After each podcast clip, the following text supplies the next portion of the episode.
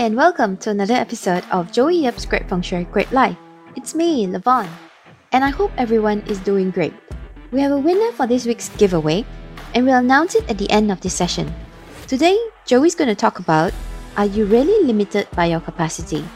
Everyone talks about maximizing their potential or capacity, but what is it exactly are you maximizing? Not knowing which area of your life requires improvement is an issue for a lot of people. If you're new to Chinese metaphysics or have no idea what to do, then check out today's podcast on how to identify which areas to improve and to be more efficient.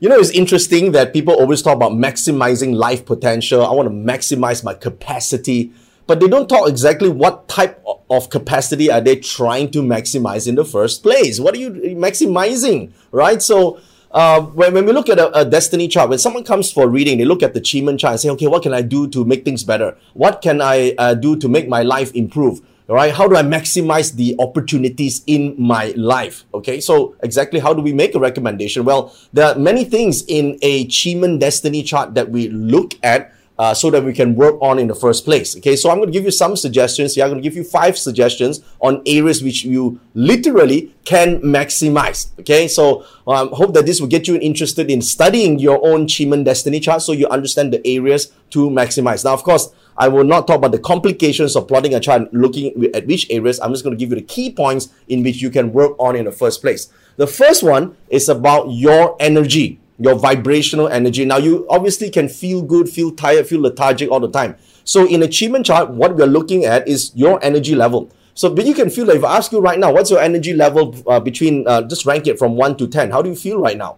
If every day, if 10 is the maximum and 1 is the minimum, and every day you feel like a 3 and 4 all the time, it's like, ah, I don't know why I wake up and I feel like number 2, and throughout the day I feel like number 3, then if at that level, you're obviously not maximizing you can increase your vibrational energy. I know you have to do this consciously, but if you keep the vibrational energy level high, you will be in a positive mood. For example, you make decisions in a more uh, exciting way because then you have less fear.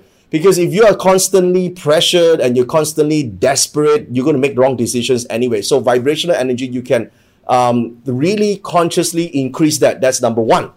Okay. Uh, the second thing we will talk about maximizing is time. Think about it. You have um, at least 12 to 16 hours awake a day, right? If you sleep eight hours, you still have 12 to 16 hours of working time. Are we really maximizing our daily schedules? Right? Just look at your schedule, right? I mean, how many appointments do you have, right? How many appointments with yourself to study a new skill? How many appointments do you have with yourself to actually uh, do some positive networking? If you think about it, and you still have free time to let it go on free flow, then you're not maximizing. Okay, so if you st- if you look at metaphysics, time components is extremely important of all metaphysics, particularly Qi Men, right? Even in Bazi as well, right? You plot your chart, there's a time-based thing there. What do you do with your time? So if you don't maximize the hours that you're awake doing things that are important for your future, then that's not maximizing capacity. Okay, so uh, number three, your skill set. Are you maximizing? Are you at the highest level that you can perform right now? Are you at the capacity where you are at the top 5% of the industry that you're in right now? Now, if you're not, then this is where you can maximize your capacity, your skill set. Are you maximizing your learning potential to learn a skill that is useful in your career, in your business, in your finance? You're not. Then this is a capacity thing that you want to you want to do, right? That you haven't even increased that yet. There's so many room for improvement, right? So there's number three. Number four, are you maximizing your money? Now, this is important. Well, you know, I'm saving it.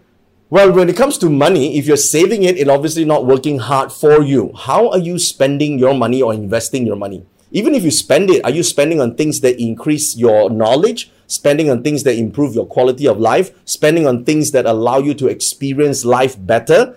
Then if not, then you're not maximizing your money.